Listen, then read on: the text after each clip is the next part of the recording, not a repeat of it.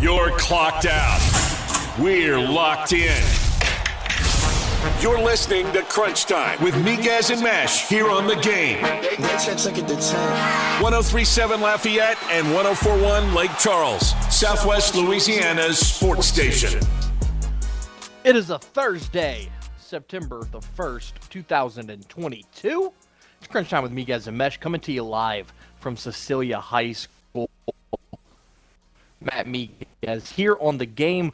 1037 Lafayette, 1041 Lake Charles, Southwest Louisiana's sports station, and your home for the LSU Tigers and Houston Astros.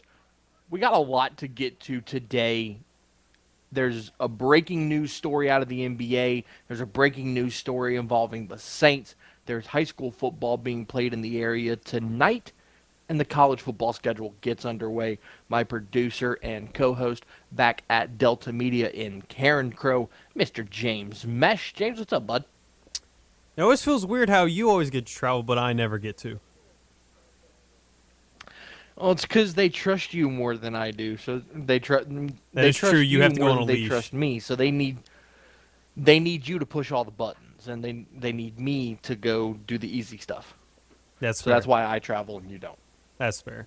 So um, I just always get now, stuck now in a little I, Now that I gassed you up a little bit. Now that I gassed you up a little bit, how you doing today, bud? I'm doing all right, buddy. How you doing? I'm I'm doing I'm I'm all right. I'm uh I'm at a football stadium getting ready to, to do some high school football tonight. I was gonna say, do you Um, do you want to let yeah, the people who are listening? Yeah, go ahead. Southside Notre Dame tonight, seven o'clock at Cecilia High School. You can catch that game on Mustang 107.1 with Steve Peliquin and myself. Pregame show is at 6:45, and if you hear some some whistles and, and screaming during the next two hours, it's because Cecilia High School is currently holding their practice for today. So, getting to getting to watch some football practice while we do the show today. So let's with the NBA. How about Donovan Mitchell finally getting out of Utah like he wanted? He is going to the Cleveland Cavaliers, and Utah is getting a haul back for him. Lauri Markkanen, Collin Sexton, Ochai Agbaji, three first round picks, and two pick swaps for Donovan Mitchell. James, what are your thoughts on this deal? I think it's a good deal. I mean, Utah needed to rebuild anyway, but now they have a new piece that they can build around in Collin Sexton, considering they did just give him a seventy-two million dollar extension. Yeah. They also Yeah, got it- they also got three first-round picks, unprotected, so they don't have to worry about it. They don't have to worry about losing the picks. and now you put Donovan Mitchell with Darius Garland and Jarrett Allen. I mean, you've got. Not you e- see, I was You also forgot Evan Mobley. Evan Mobley's Right. another young talent that's really good. I was reading the the trade and I was like, God, Cleveland gave everybody away just to get Donovan Mitchell. But then I was like, wait, they still have Garland, they still have Jarrett Allen, they still have Evan Mobley. And then Love, now- who is going off the deep end a little bit, but still Yeah. someone that could solidly contribute off the bench. and then you have three first round picks for the future. I mean, the, the the Cavs could be a squad over the next couple of years, man. That that could be interesting, especially you know with how, for lack of better words, how weak the East is. Well, they won't have the the picks, but you you still have Donovan Mitchell. It's funny because No, I get okay. You're right. I get what you're saying. He's only he's only 25 and his contract isn't up until 2026 so you don't have to worry about paying him he's already got the contract you just got to pay it full through Oh yeah, it's You- huge. you're good you're good It's it, it it's huge. That's a big move. You know, Danny Ainge now the GM in Cleveland. He's always been known for for making big moves. You saw him put the big three together in Boston in the early 2000s. Now he he kind of does it again in, in Cleveland. Uh, James, do you think they immediately become a contender? I don't want to say necessarily a contender as of yet but they do have a good shot it makes the east a lot more interesting than it already was Yeah, no, no doubt about it. No doubt about it. If you want to get in on the action today, I might not be in the studio, but you can still call in on the game hotline 706 0111. And if you're in Acadiana, you can watch us on our simulcast, Stadium 32.3 and Channel 133 on LUS Fiber. So, again, big story today Donovan Mitchell getting traded to the Cleveland Cavaliers. Another big story in the world of the NFL how about Russell Wilson getting a contract extension worth 245 million before he plays an official snap in a Broncos uniform? Wild, isn't it? I mean, don't get me wrong, it's Russell Wilson we're talking about. Everybody knows the, the kind of player Russell Wilson is, so that's exactly why the deal got done when it did. But still, to, to sit there and say this man signed a $50 million a year extension before he ever played a down for the team is pretty crazy. Broncos country. Let's ride. There it is. There it is. Oh my God, that's so awesome. Good for us though. I'm a, I'm a big Russell Wilson fan, so anytime that uh, the guys like him get those big deals, I'll never complain about it. Um, let's see, a couple other things to look at. How about bad news for the Saints? Yet again. Seems like it goes in a trend, right? There's, al- there's always something that happens. Just right. when something good happens, there's always a supposed bad thing that happens because we don't know the full details of it all. But Marcus Maye has been accused of aggravated assault. Look, I'm gonna say this, and I, I, the the key word here is allegation, and, and I understand that, and I am a firm believer of our court system and the fact of it's innocent until proven guilty and, and I stand by that. However, if there was enough information provided to the Jefferson Parish Sheriff's Department to even arrest the man, he did something. Whether he pulled a handgun or not remains to be seen, or, or whatever. That man did something. Unless there's a Marcus Maye doppelganger uh, pulling pulling guns out in, in Metairie. I mean, right? Yeah. I mean, he, he had to have done something. So interested to see how that plays out. We got a lot of college football on tonight. One local high school football game tonight and a bunch tomorrow. Week one getting underway. The Cajuns will play on Saturday against Southeastern. Jay Walker will join us at 4:30 to do that the Cajun, I mean, I'm sorry, LSU will play Florida State Sunday night at 6:30 from the Caesars Superdome. Tomorrow we'll have Carter Carrolls join us to discuss the Seminoles before that game. The Houston Astros getting a win yesterday. They return to action tomorrow against the Los Angeles Angels, or as Kevin Foote calls them, the Little MVPs. Uh, that first pitch will be at 8:38, and you can catch it all right here on the game. All right, James, our fantasy league is full. RP3's fantasy league is full. However, our guy Clint Domang still has a couple spots left. He needs our help. And he needs so, your help. If you if you haven't joined one of our leagues and you want to join and you're like, "Oh, it's probably too late." It's not. We still got quite a few spots left for our boy CD.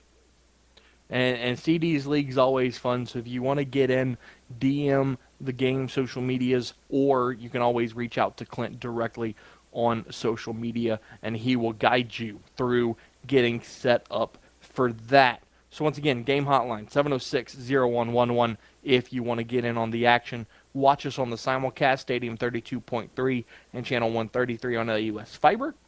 We're coming to you live from Cecilia High School, Notre Dame Southside tonight on Mustang 1071. We're going to talk Cajuns, we're going to talk LSU, we're going to talk the Houston Astros, and we're going to preview tonight's slate of college football. A little bit more to get into, James, before we take commercial break number one. What are your thoughts on the Titans Pro Bowler Harold Landry tearing his ACL during practice today, and he will miss the remainder of the season. It's unfortunate. I mean, he was going to be one of those main guys on the defense. I mean, you already got the Jeffrey Simmons handling the middle, handling the interior of the offensive line, but to me that that's that's a big blow. And I know Derrick Henry's going to be back. I, I know he won't have to worry about the foot, but is there a cause of concern that the offensive line hasn't looked as good? The wide receiving options haven't looked as good for Ryan Tannehill. Tannehill is Tannehill, and he has a lot of limitations, and now he's kind of got a target on his back and more of a clock because you got Malik Willis, and he looked pretty impressive during the preseason.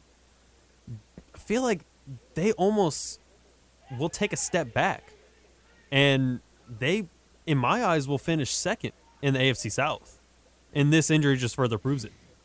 Yeah, I, I could see them definitely being a um, the the second place team in that division. Uh, I, I still think it's the Titans. To lose, And but I think they will ultimately lose it. Yeah. Uh, so what you think? You think the Colts end up winning that division? Yeah, I think it'll be a tight race. The AFC South, it's not great, but Matt Ryan is going to a lot better of a situation. I know he's 38. I know he's not as good as he used to be, but looking at the Colts, they had ancient Philip Rivers and they had Yep. Jacoby Brissett and other quarterbacks trying to replace Andrew Luck. And this is another band aid because obviously a 38 year 38 years old, this isn't a long term thing. But this is the best QB that they've had since Andrew Luck. Oh, for sure. And having a really nice back in Jonathan Taylor, you've got still a really nice offensive line. You've improved the weapons a little bit on the outside, and you still got a really nice defense that's pretty solid. You have a good chance of winning that AFC South. Yeah, I, I agree. I agree. I think that that's the Titans to lose. But again, I agree with you that I do think in the end the Colts end up winning that division. Talking about the Saints again, you know, talking about the Marcus Maye stuff a second ago, we spent the last two days talking about Chauncey Gardner Johnson. I can't help but but react to this tweet that I'm seeing on social media, and it says Saints on Monday. We have the best secondary in the league, and we're Super Bowl bound. Or Saints fans, we have the best secondary in the league, and we're Super Bowl bound. Saints, and it's the Usher gift that says, "Watch this." Dude, it's it's crazy. In three days' time, you went from being so confident in this and so stacked in the secondary to all of a sudden to it's- no Chauncey Gardner Johnson, and Marcus Maye just got arrested, and you don't know what kind of punishment he's going to see. And I mean, n- now what? now that you've had 48 hours to digest that trade, what are your thoughts on it? I think it was the right move. I still hate it, um, just because I hate to lose a guy like that. But again, you know, if the if the stories are true that he was becoming a, a, a pain to deal with in terms of negotiations, if he was threatening to you know hold out or, or not play or, or whatever it may be, you can't have that. And he was saying and all, you- and he was supposedly saying this and that during practice, and it's like the veterans are like, "Whoa, young buck, I, I know you're good, but like, Right. you don't got the skins like us on the wall." You you can't you can't have that. So I, I think the Saints realized that their backs were maybe against the wall a little bit, and, and they needed to make a move, and which is unfortunate because again I think the biggest issue in all of this is that you could have gotten more for them. I, I was that, I- that was a point I was about to make to you because I was going to throw a hypothetical. Say you are the GM of a team, and you need a defensive back guy. You look you look around the league, and there's a team that you know about that was looking to make a contract extension with a guy that they like and that's been pretty good so far in their young career and this is the last year of their contract. But that player has never made a Pro Bowl, has never made an All Pro. What what would you give up for a pretty pretty solid, pretty good player, but doesn't have the accolades for you to make a primetime trade, giving up a second, giving up a first, and knowing that he is a former fourth round pick. I'd probably given a third, maybe a fourth. So I mean, what, what the Saints got in return isn't far off than what's, you know, realistic, right? Yeah. But but I mean, in, the end, I mean, you and I both know there's a massive difference between a third round pick and a fifth round pick. Yeah, one of them's a day, Massive one difference. one one of them's a day two, one of them's a day three.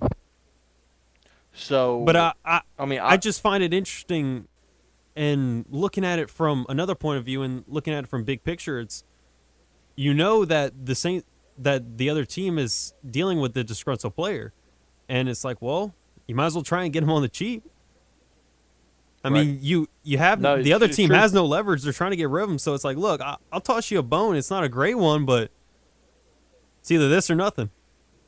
So if I'm the, if if I was the Eagles, yeah, I would I would have done the same thing. It's like, look, I maybe would have made it a little, mm, maybe a little sweeter, maybe a fourth, and that's it, or maybe do a fourth Yeah. fourth and a seventh. But I mean, it, it makes a lot of sense because you're going to be using him for a completely different role. That team needs to get rid of him. He's on the final year of his rookie deal. So, it, and and you need it, but that team just has to get rid of him. So, Yeah, no, it, it's true. It's true, and and that ended up being the the exact case, and so the Saints end up with a fifth and the worst of their two sixth for Chauncey Gardner Johnson. But again, like like I said earlier, it, it, it's a move that the Saints had to make, and they felt like they had to make it as soon as possible. So when the Eagles came calling, they just got the deal done. Yep. It's unfortunate. Plain- You would have wanted more, but realistically, what what team is going to give you is going to be a charity case and give you better Well, picks right. than than you're anticipating? Right. No, no, no question about it.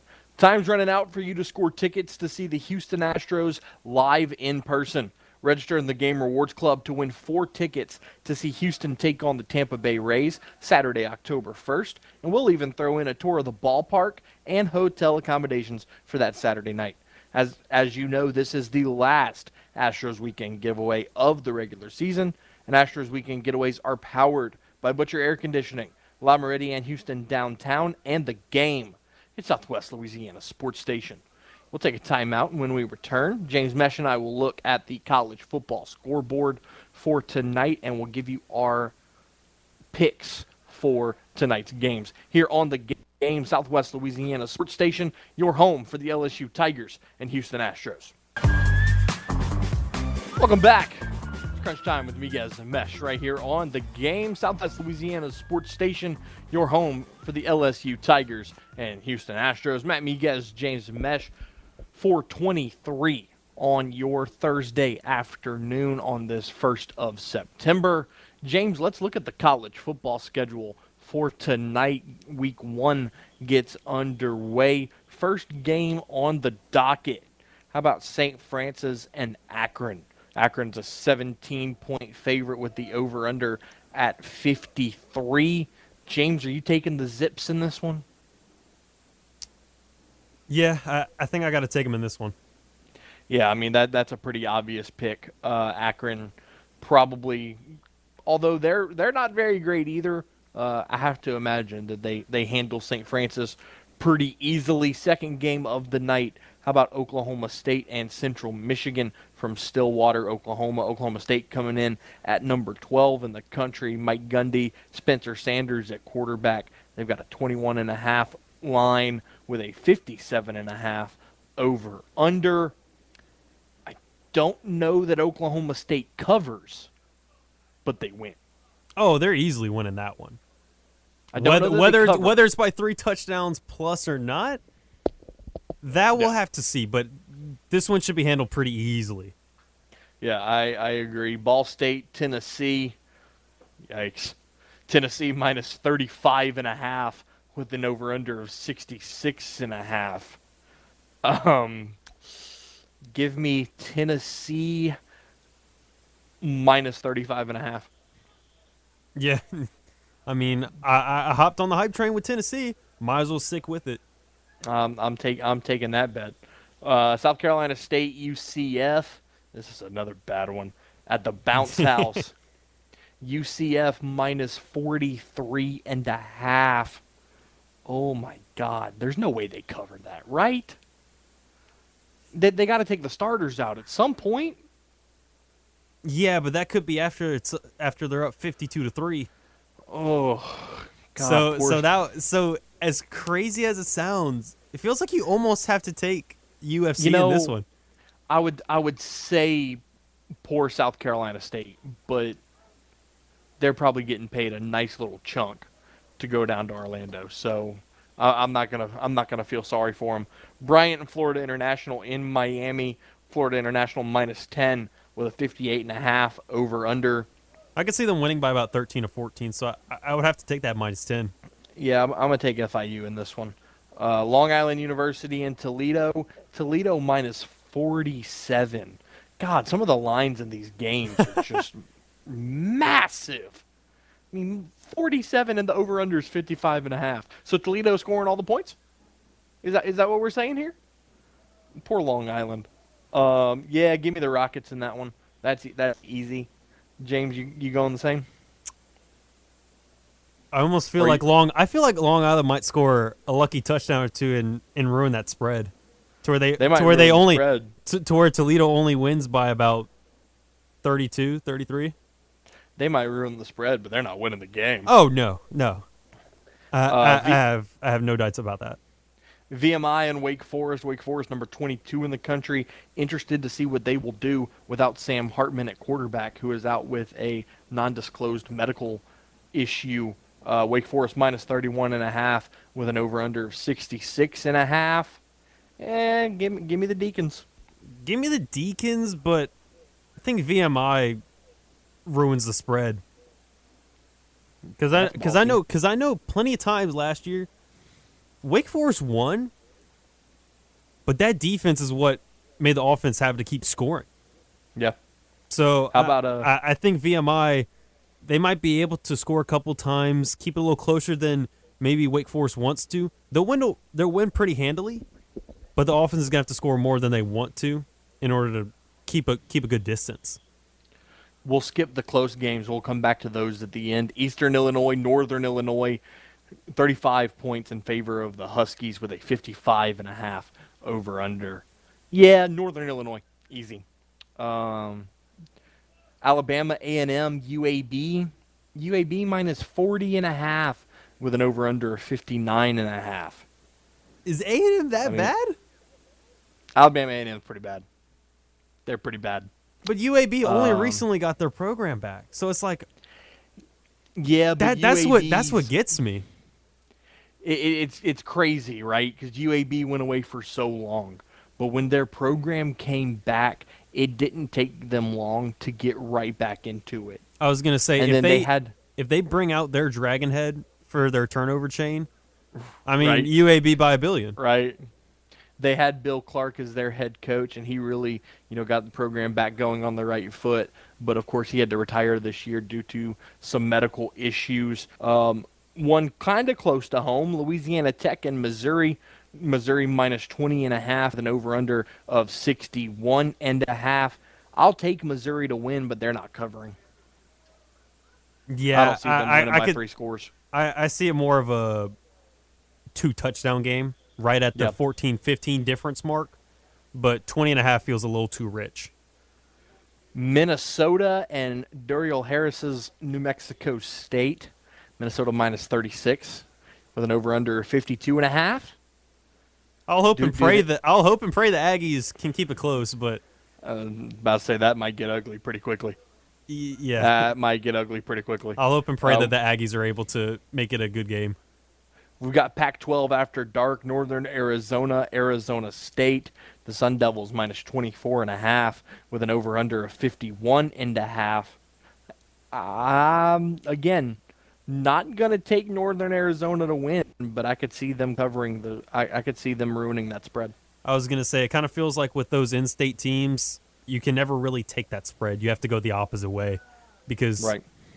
even though they may not play each other all the time it's it's still going to be a lot closer than it feels like it should 10:30 tonight, Cal Poly and Fresno State. Fresno State could be a dark horse to be one of the top G5 teams in the country. Fresno minus 41 with an over under of 57 and a half. And James, you ready to hear the temperature at kickoff? 103 degrees. It's the same thing with Arizona State. They're also at 103. that is absurd. At Uh, least it'll be after dark, so the sun won't be out. Okay, so like 90. That's still but but that's but that's that's by half the second half they'll be good because No, no, that's true. That's true. And then lastly, Portland State, San Jose State. San Jose State minus 21 and a half with an over under of 49 and a half. Yeah, give me the Spartans in that one. Your two big and close matchups tonight. How about the backyard brawl? First time in 10 years that these rivals will meet West Virginia and Pitt. Pitt ranked 17th in the country. West Virginia now with former Georgia quarterback J.T. Daniels. Pitt minus seven and a half with an over under of 51. West Virginia. So, of course, everybody knows the, the famous song, Take Me Home, Country Roads. So, that song is basically West Virginia's, like, anthem, you Yeah. could say. They, they play it after every win. And the two campuses, Pitt and West Virginia, they're like 75 miles apart. And so tonight, West Virginia is wearing a new alternate uniform, and on the shoulder pads, it's blue and faded into the shoulder pad. There's maps of all the country roads that split West Virginia and Pitt. It's a pretty cool. It's a pretty cool uniform. Um, it, it's up all over social media if you want to go check it out. And then the other big matchup of the night in the Big 12, I mean in the Big 10, excuse me, Penn State and Purdue from West Lafayette, Indiana. Penn State minus three and a half with an over under of 52 and a half. James, are you taking the Nittany Lions or the Boilermakers in this one? Uh my my gut says to take Penn State. Ooh, I'm going Purdue on the upset. Okay. All right. they're at home. They're jazzed up for the first game of the year. I I think they make a play late and win that game. What about what about Pitt in West Virginia? I, I think Pitt's still a little bit too good. Um, I know they lost Kenny Pickett, they lost Jordan Addison, but I, feel like their talent level compared to West Virginia is just, you know, just edges them out ever so slightly. Seven and a half, I think, is a good spread. I think it's a one touchdown game, uh, but I still think that it's Pitt that wins it. I, I think it's Pitt, but they only win by. I, I think it, it, it feels like it'd be a 22-17 game. Oh, all right. That could that could be interesting. That could get very eh, very interesting. All right, James, take it away. When it comes to the college football season in week one, FanDuel wants to get you ready for game day when college football kicks off this week. Right now, new customers can get $150 in free bets guaranteed for week one, starting tonight. Just place a $5 bet and you can get $150 in free bets, win or lose. For LSU and Florida State on Sunday, I'm going to be taking LSU's money line, and I'll also be taking the under on the points scored at 51.5. You can also try a same game parlay, and you can also jump into the action with live betting if you want to, but there's always big promotions like odds boosts that you can try. If you're thinking about joining FanDuel, now is the perfect time to give it a shot. The app is so simple and easy to use. They're always hooking you up with great odds, and when you win, you'll always get your earnings fast. So see for yourself why FanDuel is America's number one sportsbook. Download the FanDuel Sportsbook app today and sign up using promo code KLWB to get a $5 bet and put $150 in free bets guaranteed into your account. That's promo code KLWB. You must be 21 and older and present in Louisiana and permitted parishes only. First online real money wager only. $10 first deposit required. Bonus issue is non-withdrawable site credit that expires in 14 days after the receipt. Restrictions do apply. See full terms at sportsbook.fanduel.com. And if you or someone you know has a gambling problem and wants help, call 1-877-770-STOP. We'll take a timeout, and when we return, Cajun's Corner with Jay Walker here on the game, Southwest Louisiana's sports station or home for the LSU Tigers and Houston Astros. Going deep downfield. He's got a receiver. It's caught.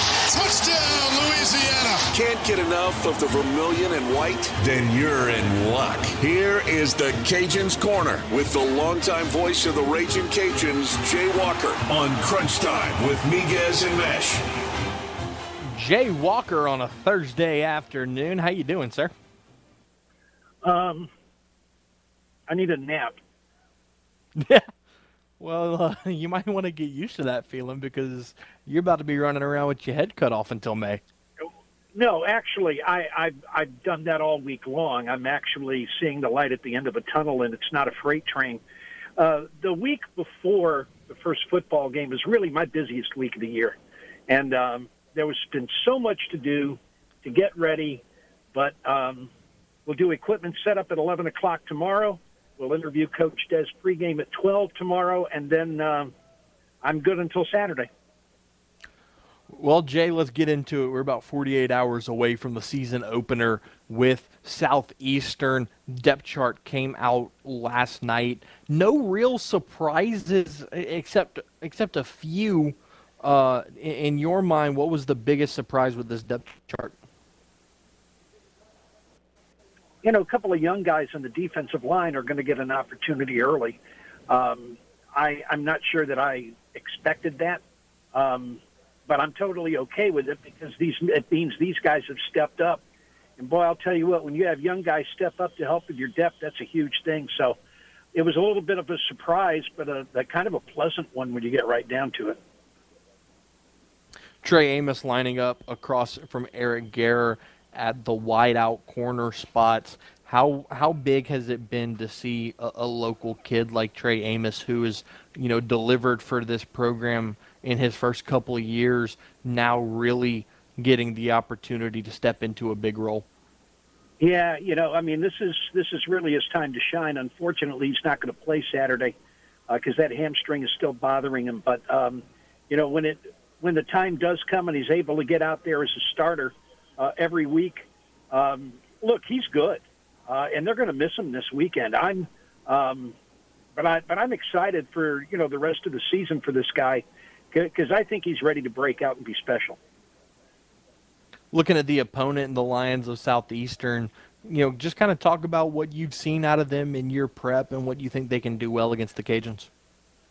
Well, you know, it's a it's a good question because they were they were so prolific offensively a year ago. A lot of that was Cole Kelly. So, you know, my question is, how prolific are they going to be on offense? Now, they've got some veterans at running back, although none of them, you know, piled up a lot of yardage last year. Uh, they've got they lost their best receiver, but they got a couple of three who um, who had you know quite a bit of playing time and caught quite a few passes uh, a year ago, and they got two all conference guys back in the offensive line. So I don't expect them to do what they did a year ago offensively, but I still expect them to be pretty good. Um, because I think they got some talent on that side of the football. Uh, you know, defensively, they've got they got a couple of corners who are really, really good, and have put up some great career stats, and they're you know preseason FCS All Americans. Uh, but I'm I, I don't know about the rest of this defense though, and you know my my whole thing for the Cajuns is I want to see them be able to move the football up and down the field, um, because I think Southeastern's going to move it a little bit. You know, lo- looking at the, this matchup, the last time these two teams played was in 2017, and it was a 51 to 48 win for the Cajuns. A lot's changed since then, though. You're now on your second head coach since then, and there's just been a lot of department turnover both here at Louisiana and at Southeastern. So a lot of things have changed. You know, what, talk me about your feeling of going into this game in 2022. Well, you know, the last time the two teams played, the guy who was the head coach at Southeastern became the defensive coordinator at Louisiana, and now he's at Baylor. Um, you know, Ron Roberts was a good foot, a good head football coach, and he did great things for the Cajuns uh, as well. You know, everybody look, fans are always going to overlook an FCS opponent, and I and I guess to an extent I get that, but this is a nationally ranked FCS opponent that the Cajuns are playing. Now, if the Cajuns go out and play really good football, they're going to win the football game. and uh, you know they'll probably win it by more than a touchdown. But if this team goes out and starts turning the football over, and you know busts assignments on defense to give this southeastern team confidence, look, they're already thinking they can come to Lafayette and win. And you and and when you're playing an opponent like Southeastern that's got some capabilities, but you're on paper better than them, the last thing you want to do is let them hang around. So, you know, the, the what I want to see the Cajuns do is come out and punch them in the mouth early. And because if the Cajuns get punched early, this is going to be a football game, and I'd rather it not be. You know, talking about the, the coaching staff turnover, Michael Desormeaux is, is now the head coach. He's been on the Cajun staff since 2014, was a prolific player here for the Cajuns. You know, this is his time. His time to put – an even bigger mark on this program than he already has in years past. What are you excited to see with him as the head coach here in year one? I want I want to give some props to Corey Diaz at the Advertiser. Uh, he had a he had a great article about Mike today, that that just talks. He he went to New Iberia, and he talked to a lot of people there that watched Mike, you know, grow up and be a player at Catholic High, and then a a coach at Catholic High, and and and have followed his career since. And I like what you just said because it is it's it's his time, and I look I I'm prejudiced here because I've known Mike since he got onto campus. He's one of the more special student athletes that I've ever covered, and I'm hoping that he has tremendous success. But man, I'll tell you, I read that article today, and it just it, it, it just brought me to, to where Mike's roots are. And I, I, I can't wait. I can't wait to see the mark that he puts on this football team. I'm a big fan of Mike Desormeaux. I always have been. And I'm really excited for his first home game as the head football coach of Louisiana. Chatting with Jay Walker here on Cajun's Corner. Yeah, I, re- I read that Corey Diaz article as well, and it, I agree with you. It was absolutely fantastic. Now, I'm going to have the same question here about quarterback Chandler Fields. He's been with this program. This is his third season now. He's learned the offense. He's waited his turn. And, and the same thing as Michael Desormeaux. Now it's his time. What are you excited about with him being quarterback one? Well, first of all, this is his fourth year, okay? on campus. Um, he was the first commitment that Billy Napier had, and um, you know he had um, he had a redshirt year and a COVID year, and then a you know a couple of years, uh, and another year just you know playing a little bit. So this is a this is a guy who's going to make his first start, but he's a veteran. He's not a kid, um, and he's you know he's waited his turn.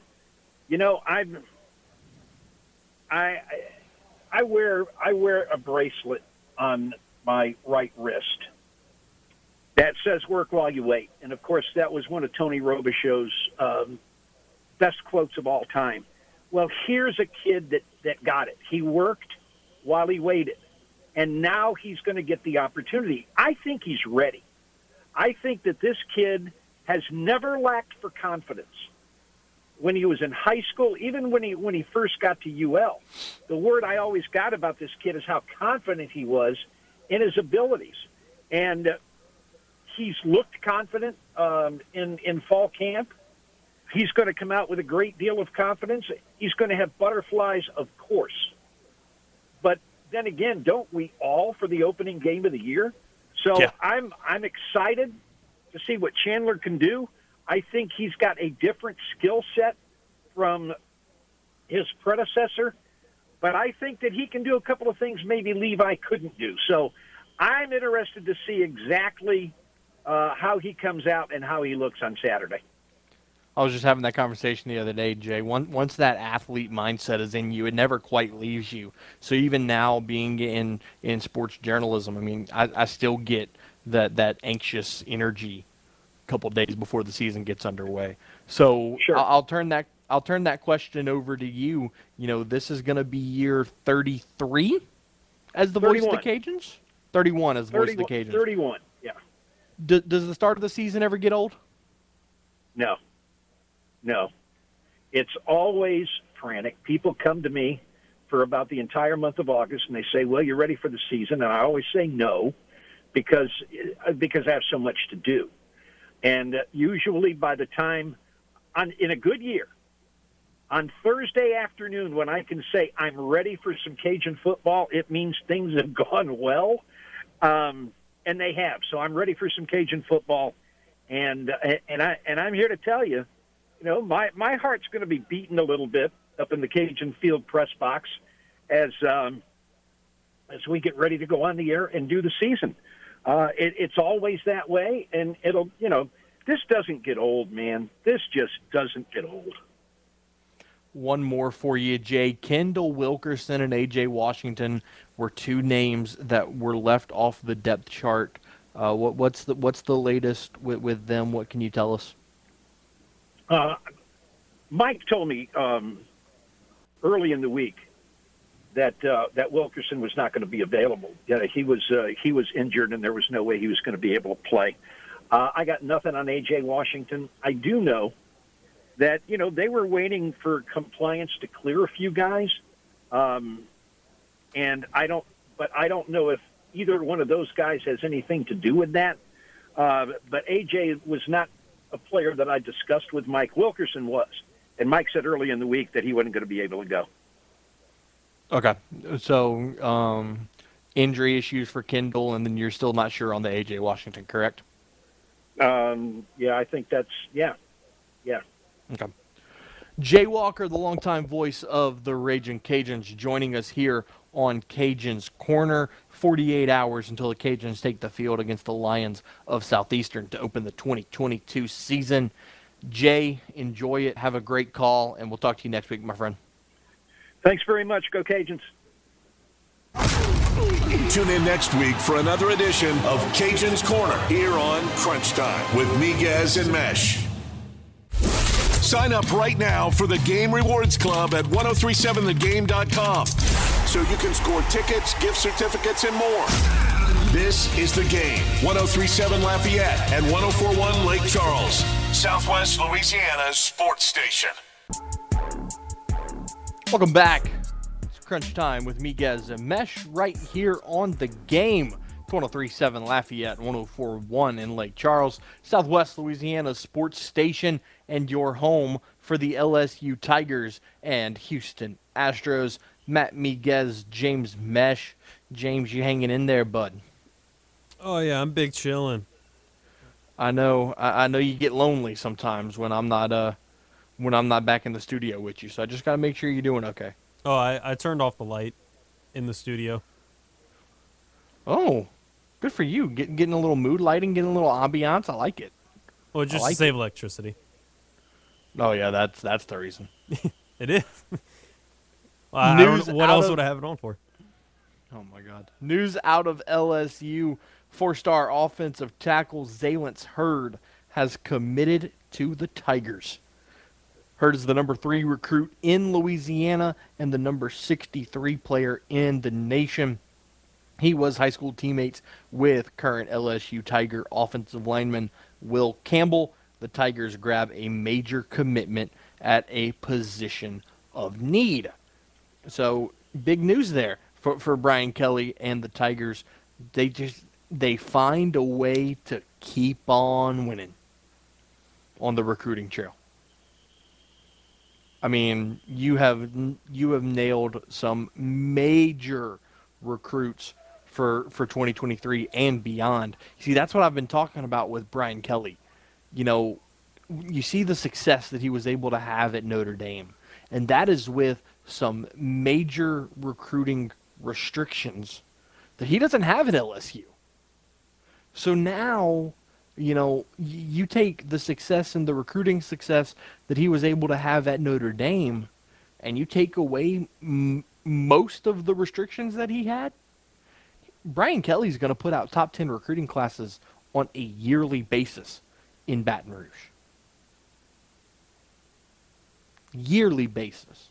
So definitely, you know, something to, to keep an eye on. Once again, four-star offensive tackle Zalance Heard has committed to Brian Kelly and the LSU Fighting Tigers. And then some some really quickly was also Jordan Howard. He had visited with the Texans a couple hours ago, and now he just signed with them.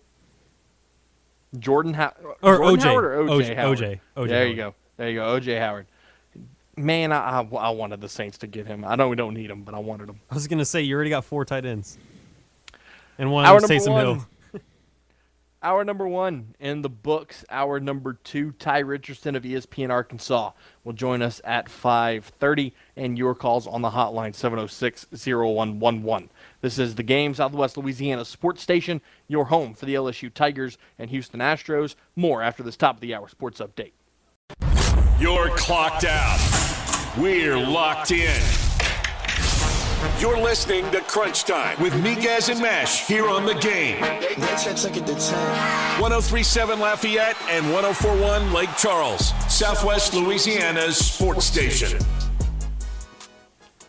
Hour number two on a Thursday afternoon. Crunch time with Miguez and Mesh here on the game. It's 1037 Lafayette and 1041 in Lake Charles, Southwest Louisiana's sports station, and your home for the LSU Tigers and Houston Astros. Matt Miguez, James Mesh back in the Master Control Suite. In our number one, we touched on some top stories. We looked at some big Saints news. We sat down with Jay Walker for Cajun's Corner. Here in our number two, we're going to look at some high school football games coming up this weekend. We'll talk to Ty Richardson, who is the co host of the Morning Rush ESPN Arkansas. We'll get a preview of the Razorbacks before the 2022 season. And we will get to some of your phone calls on the hotline 706 0111. James, uh, we talked about it in the first hour. We're going to talk about it again. You know, we, we, we said it earlier. Our league's full, and the RP3 league is full. But our, our world famous CD still has spots to give. As far as far as I feel, if you're not joining Clint's, you must be scared of CD. I mean, he, he, he's got his stuff together when it comes to fantasy football. That So man is a it- betting there- man, There so might he, be a little he fear. pays attention to his stuff. So I, I'd there- understand there if you're a little be a scared to go against him against in his league. Yeah, no, absolutely. I mean, I wouldn't want to join his league, so I I could see why other people wouldn't want to.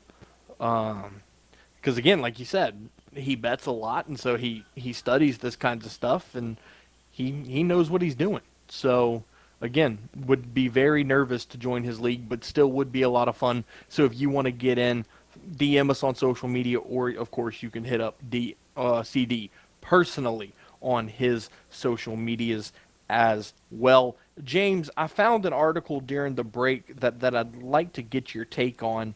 It is the eight most likely NFL teams to go from worst to first in 2022. Ooh, okay, I like these types of articles. So eighth is the Seahawks. Okay, They yeah. were last in their division last year. Um, There's a reason why they're last eighth season. in this. Th- right, correct. Um, seventh, how about the New York Jets? Four and thirteen last year in the AFC West, AFC East. Their odds to win the division sit at plus twenty two hundred. Probably should be higher. That's yeah, that's brutal. That is brutal. Uh, the New York Giants at six, four and thirteen last year to win their division.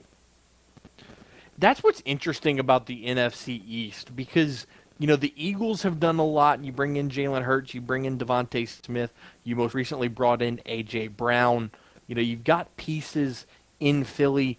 Dallas has always you know been one of the better teams in the NFC, twelve and 5, 11 and six range. The Commanders and the Giants. I mean, what what, what can you say about them? They're just not very good. But man, every year you kind of go in with this mindset of, all right, who's going to win the division this year? Could it be the Giants if they have a healthy Saquon Barkley? I think so. James, what about you? I think if Daniel Jones is able to take the next step forward and Kenny Golladay gets his head out of you know what, I think they Yeah. got a good chance because they've improved that offensive line. The defense, I, I had just seen that just a few minutes ago that the Giants did release Blake Martinez. So it is a little bit of a shot. But obviously, if you're releasing him, you, you must have You other like plans. don't need 'em. Yeah, you Right. must have other plans. So I feel like they have a decent shot, but to me, Dallas and Philly are just ways better. Yeah, I, I agree. That's going to be a two man race in the NFC East. Fifth, the Detroit Lions. Their odds are to win the NFC North is at plus 900. I don't think that there's any hope for the Lions. Do you? I see them making strides forward and being better, but for them to go from worst to first, I, I can't see it because I feel like the Vikings could take a little bit of a step forward, but it it's just impossible in my eyes to de- dethrone Aaron Rodgers and the Green Bay Packers right now. Yeah, absolutely. The, the, that is definitely the Packers' division to lose, and it is year in and year out. Going to fourth now. How about the Jacksonville Jaguars? Three and fourteen last year, a plus six fifty odds to win their division. That division is another one that's interesting because you have the Jags, you have the Texans who are bad, and then you have the Titans who, you know, you have Ryan Tannehill who's gonna Ryan Tannehill. You've got Derrick Henry, who who is who is great, but then you just lost AJ Brown. You don't have Julio Jones anymore. You know, you're you're you're missing a couple wide receiver targets there. And then you have the Colts who who has the you know, the Colts have Jonathan Taylor and the Colts have Matt Ryan. So there's a lot to, to, to get to there to see how the AFC South shakes up. But let's go to the hotline now 706 0111 and bring in David. David, what's up? Hey, uh, yeah, I'm a big fan of the Jags. Actually, like I, I it's funny is like I'll pick them to do something, actually like be a wild card team, but they usually like you know let me down. The Jags, regular Jags stuff. I think they Right. actually have a head coach now and have a talented roster, and the defense, the, the division isn't like the greatest. It's okay. It's really it's good, but like it's probably the more winnable one for them. You know, if that makes Yeah, I I, I I agree with you. Um, there's definitely some Um, talent in that division. Again, you know, with the Yeah, Colts so- and with the Titans, but uh, it, again, it, it's easy for the Jags. It could be easy for the Jags to, to step up and surprise some people. Yeah. Um, do you mind if I talk about Marcus Mapes a little bit? Yeah, Like, go ahead. I, I'm just this, is- extremely. I'm just really frustrated right now. Like I thought we just got rid of the me guy. Like how selfish can you be? Granted, we don't know all the details yet, but we know enough that there was a a, a warrant out for his arrest, right? Yeah, So I mean, he must have done something. and this like, is how this is the second incident of the you? off season. to to do something like that when we just traded away the supposed me guy. Like, what's worse? Does Ceedy Duce like everything that I've heard from him or about him was uh he was he thought he was the best slot con- corner in the NFL. Well, I want my players thinking that they're the best. You know, even if they're not, right? Yeah, absolutely. we should be uh, praising that you know confidence. And he was mad at that he didn't make the NFL top 100. Like, who really cares, right? I mean, is that like unless he was like crazy with it? And the other one was he was worried about getting hurt on his contract year. Well, who wouldn't be? You know what I'm saying? Right. Like, can you blame him for that? So, which one is the more me guy? That guy or Marcus Maye, what he did? Then not only that, the DUI and the situation right here. Yeah, mo- in most cases, had this event this week with Marcus Maye not happened, I probably would have leaned C.J. Gardner Johnson. But now that this is Marcus Maye's second incident of the offseason, I would I would have to say Marcus Maye. Like, way way to let your teammates down, bro. Yep. You, there's no reason that you need to act like that. I mean, come on now. You I I agree. He's have to be more mature than that. You know. Absolutely. Absolutely. It's it's it's extremely frustrating, and we just like yesterday we traded away a guy, that, you know, a, a slide corner that could have played safety for for this to happen to us. Um, it's this whole week has been nothing but you know just beating down on Saints fans with the Trevor yeah. Penning thing, Malcolm Roach, this guy, CD Goose. I mean, when's it gonna stop? You know, I, I, I'm dirting tomorrow. I mean, Eddie. yeah, I, am with you. I, am definitely right, with you. you. Appreciate, appreciate, the call, man. Uh, yeah, I mean, he, he, you put it perfectly. When's it gonna stop? I mean, there's just story after story. I mean, what's what's next? You know, do, does does Jameis Winston tear an ACL again, or you know, do, does does Michael Thomas's hamstring appear worse than it is? You know, what, what's what's next in in this? Because James, you you know, bad things come in threes.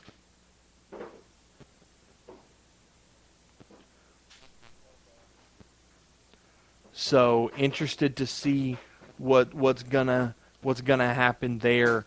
Uh, so again, in our number two, we're going to touch on the Arkansas Razorbacks. We're also going to touch on some more Saints news. We'll break down the practice roster, the practice squad roster, and we will recap once again the Donovan Mitchell trade, and we'll also talk a little bit Houston Astros.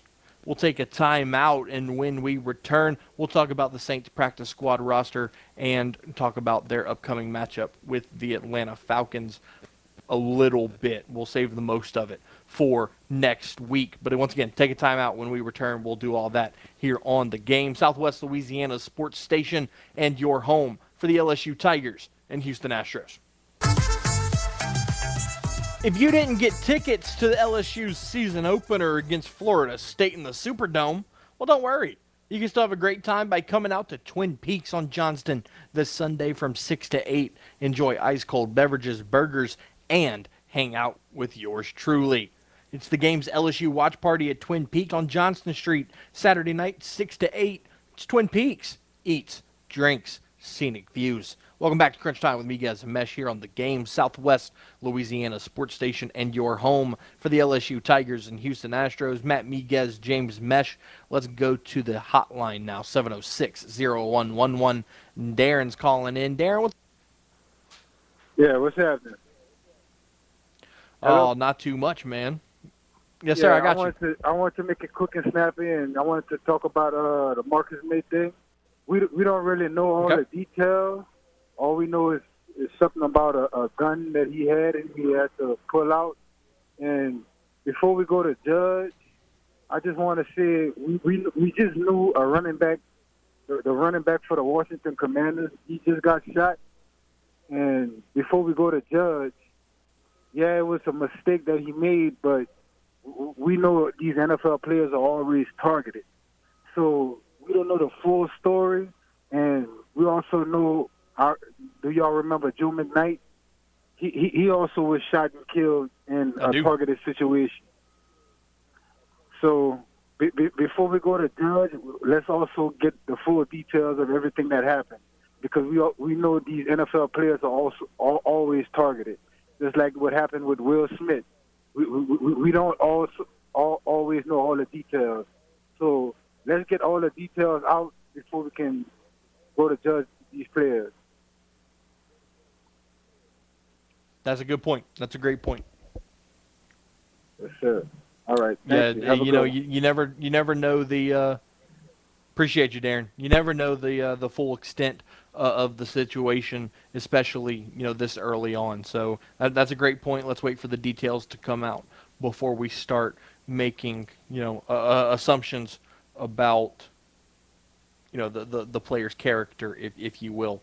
All right, James. Let's go back to finish our worst to first conversation. We just finished talking about the Jags.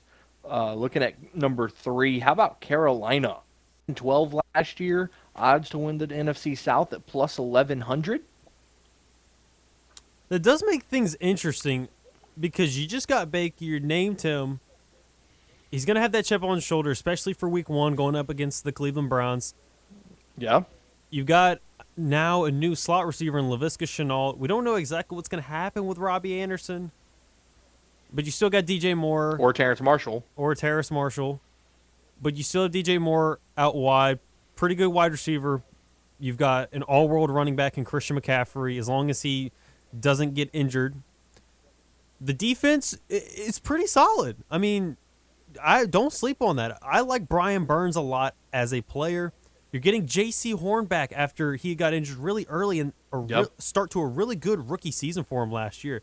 He's someone to watch, someone to watch out for. Still got Donte Jackson. I, I like him as a corner as well. Their their cor- their safeties are solid, especially with Jeremy Chinn. He's going to be someone that's going to be really good for them.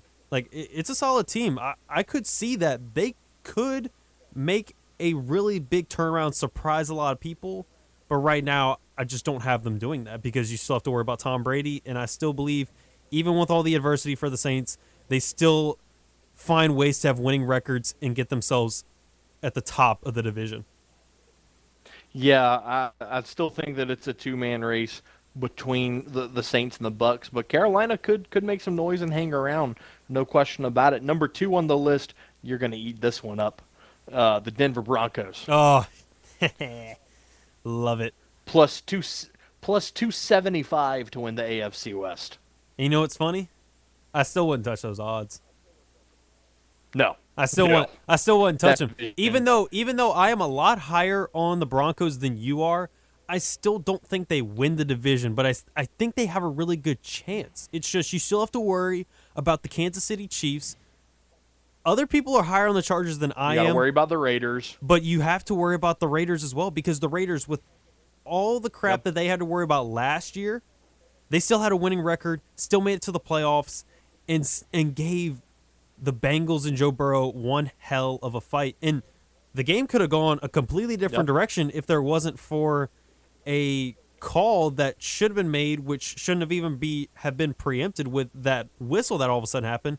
But they didn't blow the play dead; they let it go, and they still kept the touchdown on the board, even though it's like you had a preemptive whistle. But if that's the case, the rules say that the touchdown shouldn't have counted. It still was in the red zone, so there was still a right. good chance of them scoring but it, it's almost like a what could have happened if that changed things.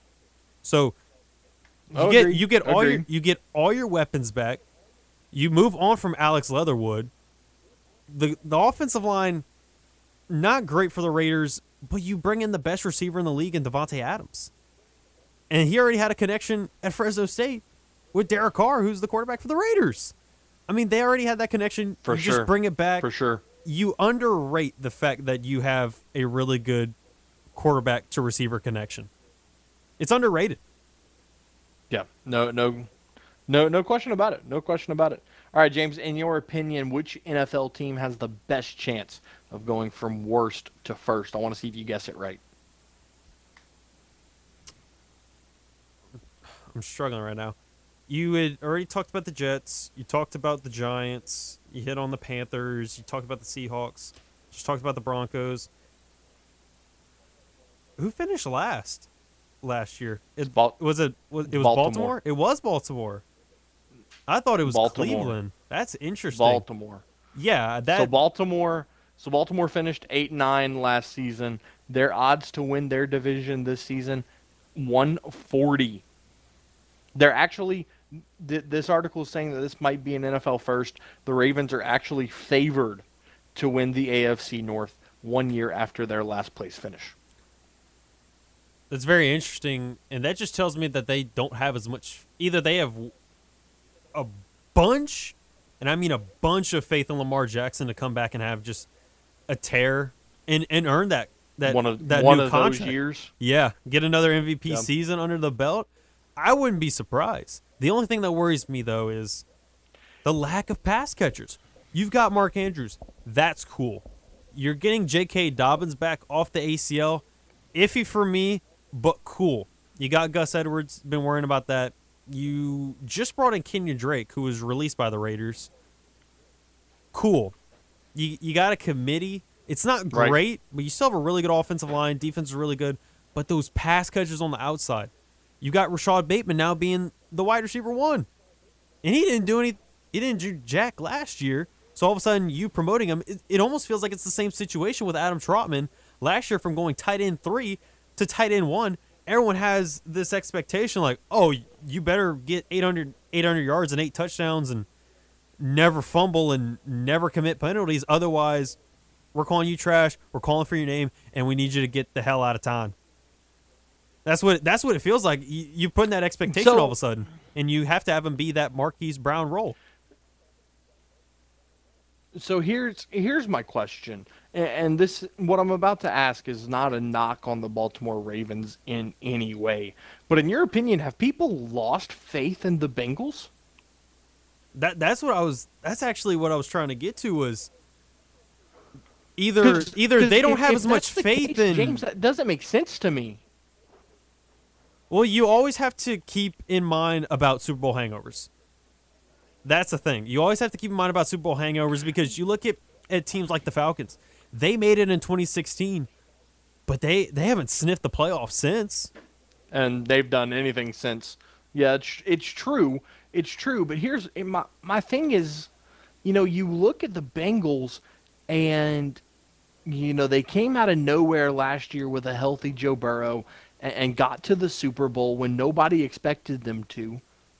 Returned all of their major contributors and beefed up the O line. So it, it's just a, and I get the Super Bowl hangover thing, and I get that that's you know a real con- concern for Cincinnati, but I just I don't see how you can lose faith in a team that on paper got better from finishing second in the Super Bowl last year. That just that doesn't make sense to me. Let's go to the hotline 706-0111. Jay, what's up, bud? Um, the Falcons made the playoffs the year they lost in the Super Bowl. Uh, I just want to add that. Um, but I, I understand what your co-host what he was saying, uh, what he was trying to say. Um, uh, guess what? The Bengals, like like uh, once again, like your co-host, the Bengals, we don't, you know, say first time in the playoffs in a minute.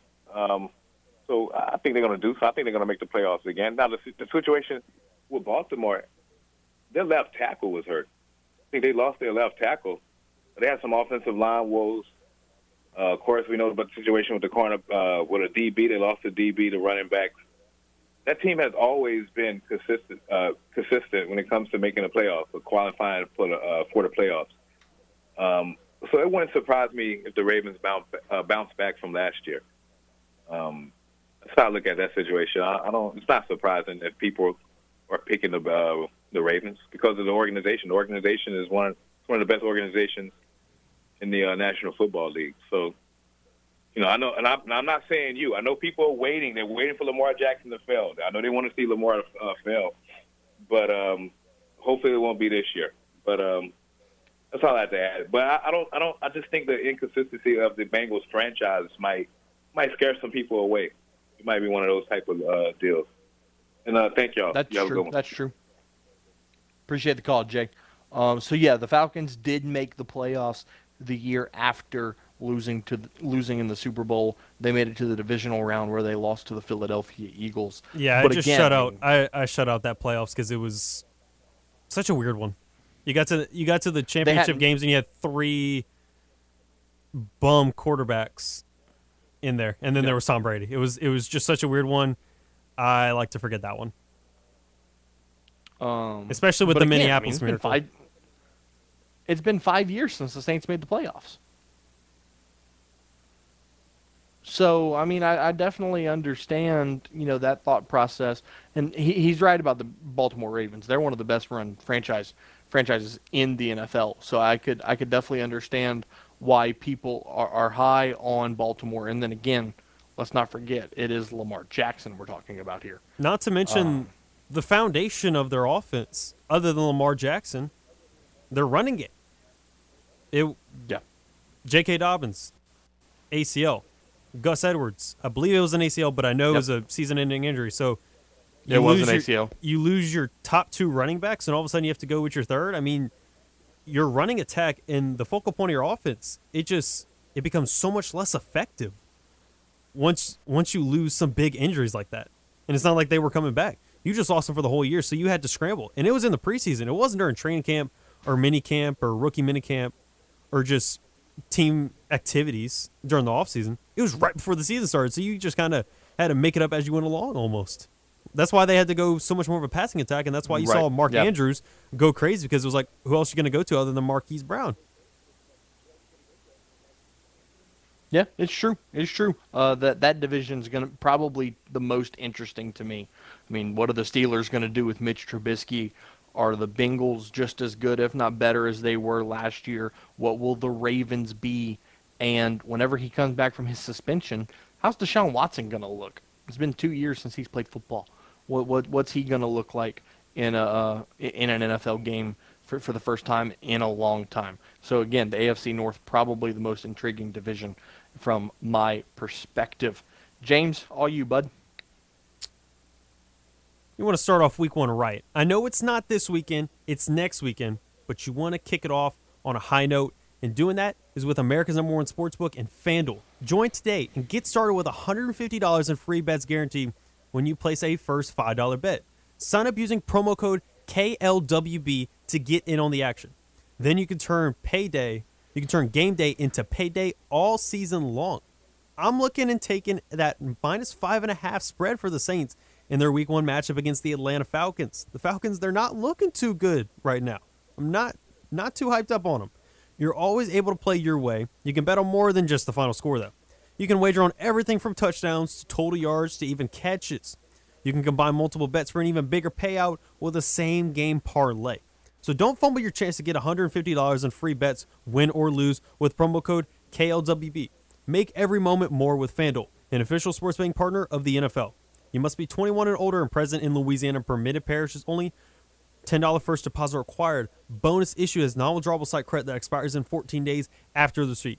Restrictions do apply. See full terms at sportsbook.fanduel.com. And if you or someone you know has a gambling problem and wants help, call 1 877 770 STOP.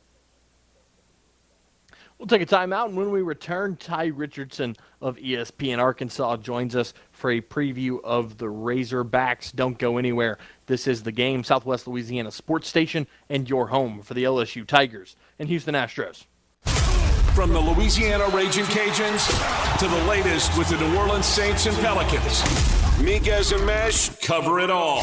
I'm not worried. Uh, I think it's something that I can get under control. Now back to more Crunch Time with Miguez and Mesh here on the game. 1037 Lafayette and 1041 Lake Charles, Southwest Louisiana's sports station. 36 after the hour here on Crunch Time with Miguez and Mesh on the game, Southwest Louisiana sports station, and your home for the LSU Tigers and Houston Astros. Matt Miguez coming to you live from Cecilia High School while James Mesh is in the Master Control Suite. We are joined by Ty Richardson, who is the co host of the Morning Rush on ESPN Arkansas. Ty, thanks so much for taking the time, man. How you doing? Matt, uh, absolutely. You're in the thick of Louisiana high school football. We've got it right here in Arkansas as well. It is a good time to be a sports fan and doing a little sports talk radio this afternoon. Yeah, no, no doubt about it. Let's start with with the Razorbacks of Arkansas. You know, Sam Pittman has started to turn this program around, coming off one of their best seasons in a decade. What's the feeling of the fan base and the program as you head into 2022? That's excitement. I think this fan base was wanting something to hold on to, and they finally got it. You didn't have that with Chad Morris and Arkansas while they're not the level of LSU, I think any college football person could figure that out. They got some pride, and they want to win that boot every single year, whether it's in Baton Rouge or whether that game's in Fayetteville. There is a a great deal of fandom inside this state, and Sam Pittman has restored the pride and really the sanctity because Arkansas fans were going insane for the two years that Chad Morris was up on the hill in, in Fayetteville. Now, looking at the quarterback position, KJ Jefferson's back, and man, just an exceptional talent at that quarterback position. What stands out about KJ and, and the way he's able to lead this offense?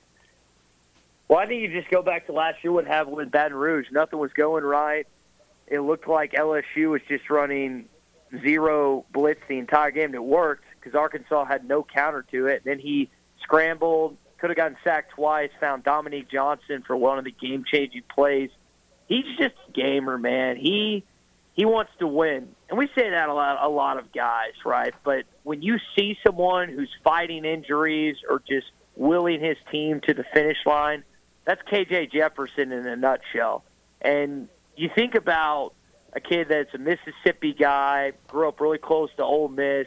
For Arkansas to, to get him and for him to be the quarterback that many fans think he could be, there's something special awaiting that offense this season. KJ's got the, the master key. He's just got to turn it. Talk to me about the backfield. You know, you got two running backs back there that return in Sanders and Johnson. What do these guys do well to kind of complement Jefferson? Dominique Johnson is a bruiser. He's a guy that's going to run you over and make you pay for tackling him or trying to tackle him in some cases. Breaking tackles, never going to burn you with elite speed. Rocket Sanders, the name is how it is. It's Raheim Rocket Sanders out of Rockledge, Florida. Kid can fly. Good freshman season for him last year.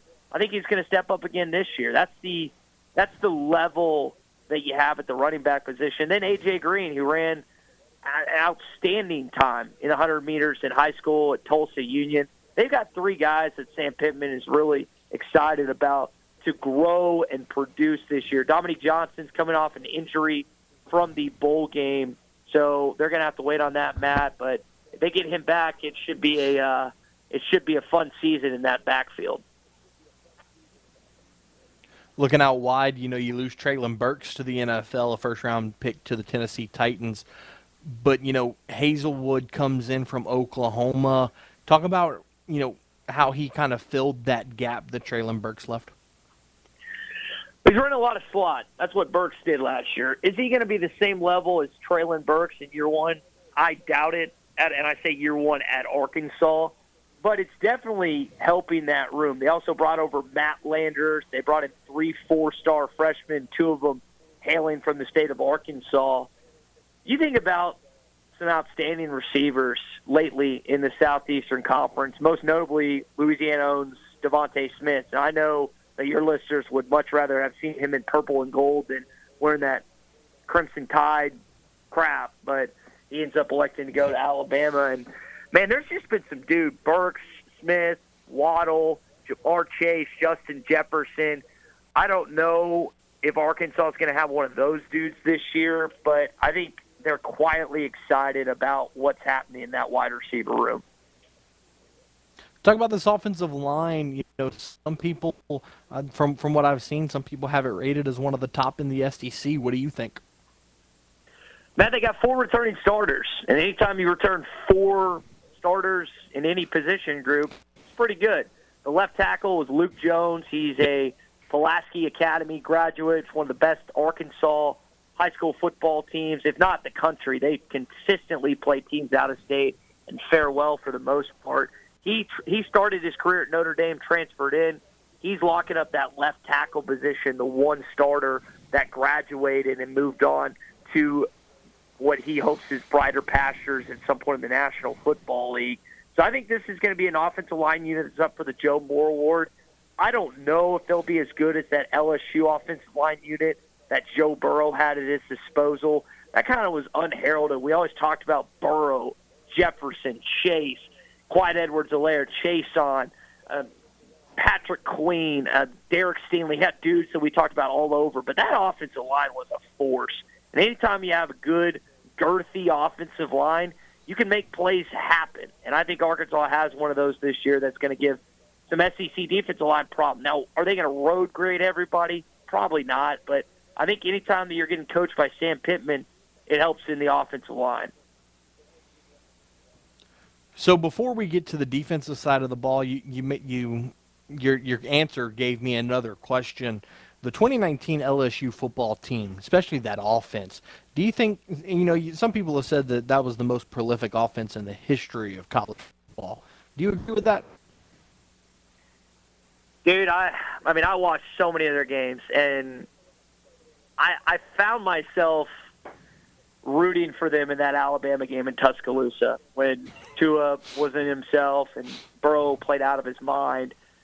That offense, I mean, but then you followed up with what Bama had the next year with Mac Jones, DeVonta Smith. I mean, that team was unbelievable as well. You look right. at what Cam Newton and company had at 2010 with what they were doing offensively. There's probably a few here there. Johnny Manziel and company texted in, but they didn't win Natty. So I think it would be very hard to not include them in the top three in the last decade or two. I'd have to do more research, but they're definitely up there with the top. I mean, you just all you got to do is look who's playing the NFL. I mean, that's all you have to do, and it wasn't just on offense, right. on defense as well. But anytime that you have guys that are littered on NFL rosters, and not just littered, but star players, that's when you know you probably had a decent team that was running around in college, kind of like those Miami squads back in the day. And that's what LSU felt like to me is one of those 80s slash early 2000 Miami squad where you just had NFL dudes all over the field. Ty Richardson of ESPN Arkansas joining us here on Crunch Time with Miguez and Mesh. Looking at the Razorback defense, Bumper Pool is the name that jumps off the page. I mean, an elite linebacker for the Razorbacks. Talk about you know his progression throughout the last couple years in Fayetteville and, and what you like about his game. Guys, Bumper Pool's been here for what seems like a decade. This is his sixth year and he's not the only one. Dalton Wagner, I think there's a couple more on this roster. They love playing for Sam Pittman. And you know what? Losing sucks. And that's what the majority of their early part of their career was. Now all of a sudden, they get a taste what nine games feels like. They get the boot. They go get the Battle Line Trophy for Missouri. They get the uh, Outback Bowl Trophy. They get wins the South the the Southwest Classic in Jerry World. That winning's fun. LSU fans know that. You guys have won three national championships in the past two decades. I don't know if Arkansas will get one anytime soon, but what I do know is Bumper Pool is going to be a huge part of this season. He is the second leading tackle career wise in all of college football that's an active player. And he could finish his season as the all time leading tackler. As long as he doesn't get injured, that's going to happen. Now, he's got the advantage of having an extra two years, unlike Tony Bua, who I think Bua is the all-time leading tackler, if I remember that right. But man, Bumper Pool, here's a kid, grew up in Texas. Parents, I think both went to the University of Arkansas. Probably extremely proud of their son. His sister works within the recruiting staff of the U of A. So it's a it's a it's a hog family, man, and they uh, he's a big part of what Arkansas is going to be success and why Arkansas will be successful in 2022 those are always cool stories when when the whole family's involved with the university. So it's kind of one of those things like you ask you ask the player, "Why'd you go to Arkansas?" Well, because Arkansas's been in my life since I was a child. Those stories are always really cool. Um, looking at Arkansas and LSU, kind of a trade of sorts went down over the offseason. Greg Brooks comes from Fayetteville to Baton Rouge, but Dwight McGlothern goes from Baton Rouge. Talk about Dwight and what he's done in camp as a Razorback. Yeah, you also had Joe Foucha and Landon Jackson who basically switched spots. Landon was looking at Arkansas, Texarkana, ultimately elected to go to LSU out of high school. Uh, I mean, those are Louisiana kids. I get it, man. You grow up in Louisiana, you want to be a Tiger. You didn't get heavily recruited, you weren't offered, you're going to go somewhere else. Arkansas loves Louisiana kids because there's so much talent in that state. So I don't begrudge, and I hopefully Arkansas fans understand their rationale, their reason for going back home. Now, McGlothern right now is listed at two in the depth chart, as is Landon Jackson, but they will both play. They will both be parts of this defense that Barry Odom needs to to shore it up and and to have a successful season. I don't know if they're going to be consistent starters down the line. We'll have to wait and see, but they will play significant minutes on this sta- on this team. A couple more for you, Ty. First off, how can Arkansas develop a better pass rush? You know, that's kind of been a weakness for them for the last couple of seasons. Yeah, get some speed.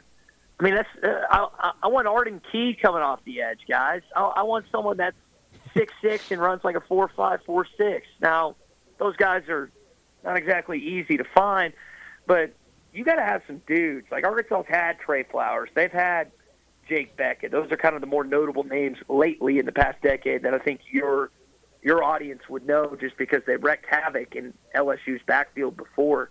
Is there a guy on this team right now that you can say is a draftable pick in the upcoming? I I don't know. I hope so. They that is the weakest position group of their team, and I don't think it's even close. If they figure that out, this team will win ten ball games. If they don't, then they're it's gonna their their season's going to be a little murkier, and that's what you know about here. One, one thing: death taxes and LSU always having a good defensive backfield. They call it DBU for a reason, and then having like that one or two guys that will just blow by your left tackle or right tackle and just pile drive your quarterback in the ground. You can't say that consistently about Arkansas. I wish you could, because then they'd be more consistent and they wouldn't have these two and ten back to back seasons. But yeah, uh, defensive line, biggest question mark on the team by far. I don't even think it's close, guys. Ty Richardson of ESPN Arkansas, the Razorbacks currently have an over under of seven, according to FanDuel Sportsbook. Ty, really appreciate you taking the time. Hopefully, the Hogs can can hit the over on that. And uh, as as that game gets closer a little bit later on in the year, we'll talk to you soon. Absolutely, guys. Hammer the over. There's not a chance that Arkansas doesn't win at least seven or more games. You'll get your money back if you push. Fantastic, Ty. Really appreciate you, man. You got it, guys. See you. And there he goes, Ty Richardson of ESPN Arkansas. Suit up with fashion tuxedos and suits for all occasions, wedding party specials, and sportswear. Three locations, one on Ambassador Caffrey, one in New Iberia, and one in Lake Charles across from the Prien Lake Mall. Professional service, great staff. They make you feel important. Get dressed up for homecoming at Suit Up. Once again, Ambassador Caffrey, New Iberia, and Lake Charles across from the Prien Lake Mall. 50% off of all Southern Marsh apparel now until Monday. Go get your hands on some of the most comfortable Southern apparel in Southern Marsh at Suit Up. Once again, 50% off until Monday. We'll take a time out, wrap up today's show on the other side. This is the game, Southwest Louisiana Sports Station, and your home for the LSU Tigers and Houston Astros. Attention sports fans, your favorite sports book, BetUS.com, is back for their 28th year of NFL action with the industry's biggest sign up bonus of up to 200%. BetUS offers their members the opportunity to cash in on all your favorite leagues, including the NFL, NBA, MLB, and more. Also, hundreds of new casino games, including the coolest European slots and live dealers waiting for you at the tables. You need a sports book with integrity and longevity, and you need a sports book that you know you're going to get paid you need a sports book that offers everything, including live betting, MMA, golf, horses, esports, and all kinds of crazy bets. Call today at 1 800 79 BET US. That's 1 800 79 BET US, and they'll walk you through setting up an account. Nobody in the industry gives better bonuses than Bet US. Join now and mention to get up to 200% in bonuses on your first deposit. Head to betus.com and join today. That's BetUS, where the games begin. Crunch Time with Miguez and Mesh wrapping up here. Matt coming to you live from Cecilia High School. James back in the Master Control Suite. want to take this opportunity to thank Jay Walker and Ty Richardson for joining us. For James Mesh, I'm Matt Miguez. Be safe, be well. Give a hug to your mom and them. Stay classy, Acadiana.